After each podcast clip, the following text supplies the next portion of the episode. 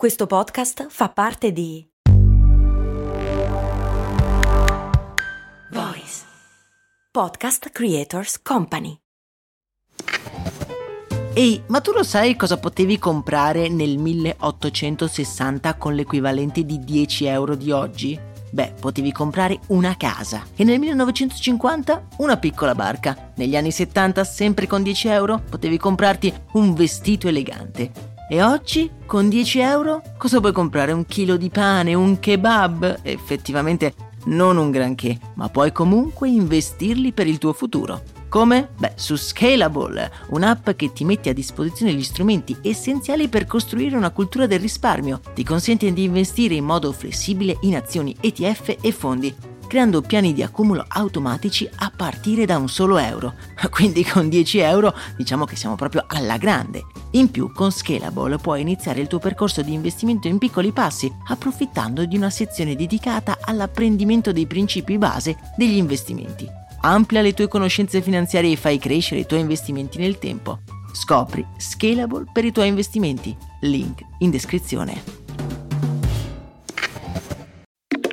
Max Corona, che sono sempre io, presenta Brandy. Brandy. Ogni settimana, dal lunedì al venerdì, un distillato di fatti curiosi dal magico mondo del marketing e del business in generale. Brandy. Servire freddo. Brrr.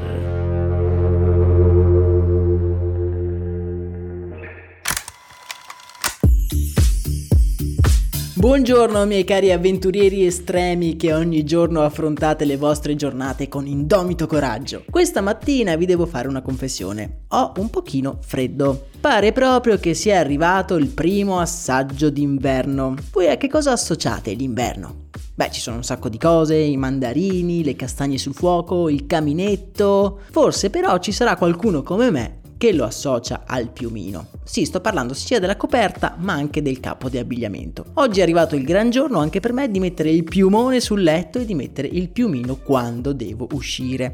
Una sensazione che ha pochi uguali al mondo. Pensate un po' quella di ripararsi dal freddo sotto un soffice piumino. Ah, che goduria! Da grande amante dell'inverno, ieri sera mentre sistemavo il letto mi sono chiesto ma da dove arriva il piumino? Chi diavolo lo ha inventato? In che occasione?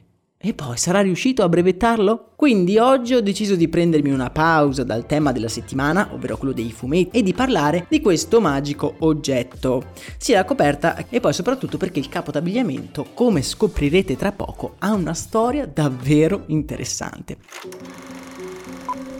Siamo nel 1922 durante una spedizione in montagna. Ok, a dire la verità, la spedizione non è una spedizione qualsiasi, è la spedizione di George Finch per andare, pensate un po', sull'Everest, la montagna più alta della Terra. Pensate un po', già andare sull'Everest non deve essere una cosa semplice oggi, ma possiamo solo immaginare cosa nel 1922 comportasse. Ora chi è questo George Finch? George Finch è un chimico ed un escursionista australiano, anticonvenzionale e decisamente pieno di inventiva. Oltretutto è anche un escursionista al servizio di Sua Maestà la Regina d'Inghilterra, ma è un escursionista completamente al verde, completamente senza soldi.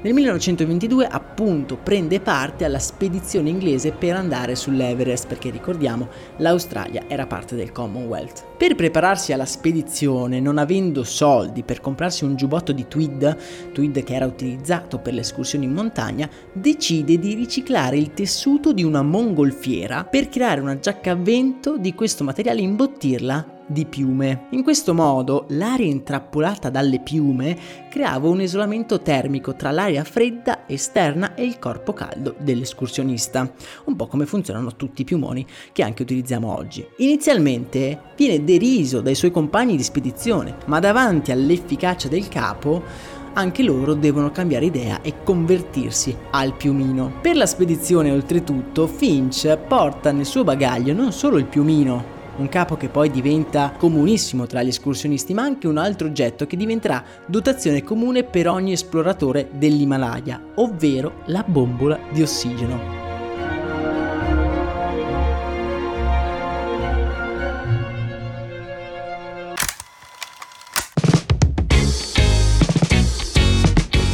In realtà il piumino viene anche un po' dimenticato dal 1922 fino al 1935, anno in cui l'imprenditore Eddie Bauer a Seattle, Eddie Bauer ha un piccolo negozio di articoli sportivi per la pesca, per la caccia, insomma andando a pescare con un amico rischia di morire di ipotermia. Segnato da questo episodio, vuole creare una giacca sufficientemente calda per proteggersi dal freddo e si ricorda suo zio di nome Lesser. Da giovane infatti questo suo zio aveva servito nell'esercito russo durante la guerra in Manciuria, prima di emigrare poi negli Stati Uniti. Questo zio gli aveva raccontato che gli ufficiali russi indossavano cappotti imbottiti di piume per restare al caldo. E così Eddie si procura delle piume e disegna un prototipo di giacca che fa cucire da una sarta locale. Era imbottita di piume con un tessuto trapuntato a rombi sul busto e maniche foderate di alpaca. La chiama, con poca fantasia, Blizzard Proof Jacket, ovvero giacca a prova di bufera. Tutto fiero la mostra ad un suo amico, che era anche lui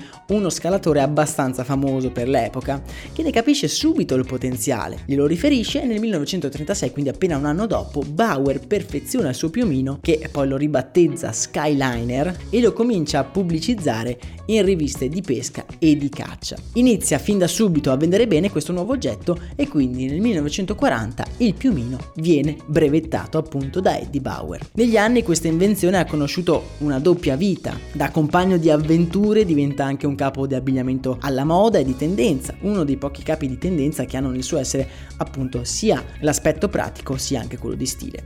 Da Elton John agli scalatori dell'Himalaya tutti hanno ceduto al fascino del piumino, un'invenzione frutto di uno scalatore anticonvenzionale deriso da tutti. E voi invece siete o non siete dei fan del piumino, un po' in tutte le sue declinazioni, dai sacchi a peli alle coperte. Beh, nelle fredde notti che ci aspettano è difficile non essere dei suoi fan. Nella speranza che la vostra giornata sia spettacolare, oggi io vi saluto. Nel canale Telegram vi lascio alcuni articoli ed immagini interessanti, come per esempio un articolo che parla della sfida tra Finch e la sua nemesi, lo scalatore Melroy. Un personaggio tutto particolare che era esattamente l'opposto del protagonista della storia di oggi. Spero di avervi incuriosito, anche per oggi è tutto. Un saluto da Max Corona.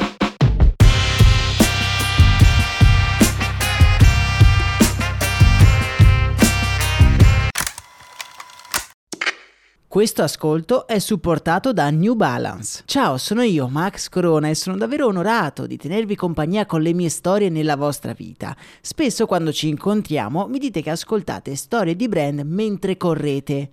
È una cosa che mi ha sempre stupito è considerare come la corsa unisca persone completamente diverse tra loro. C'è chi si sta allenando per la prossima maratona e chi è appena riuscito a completare i suoi primi 5 km. Anche io sono un corridore, non ho mai fatto una maratona, ma nelle mie lunghe giornate passate a scrivere questo podcast arriva un certo momento della giornata in cui sento il bisogno di uscire e correre, magari anche per poco, ma ne ho bisogno per alleggerire il cervello e sciacquare via una mente sempre affollata di pensieri. Per essere un corridore non serve fare la maratona, basta solo correre e l'unico modo giusto di correre è il tuo. Vai su newbalance.it slash it slash running per scoprire di più.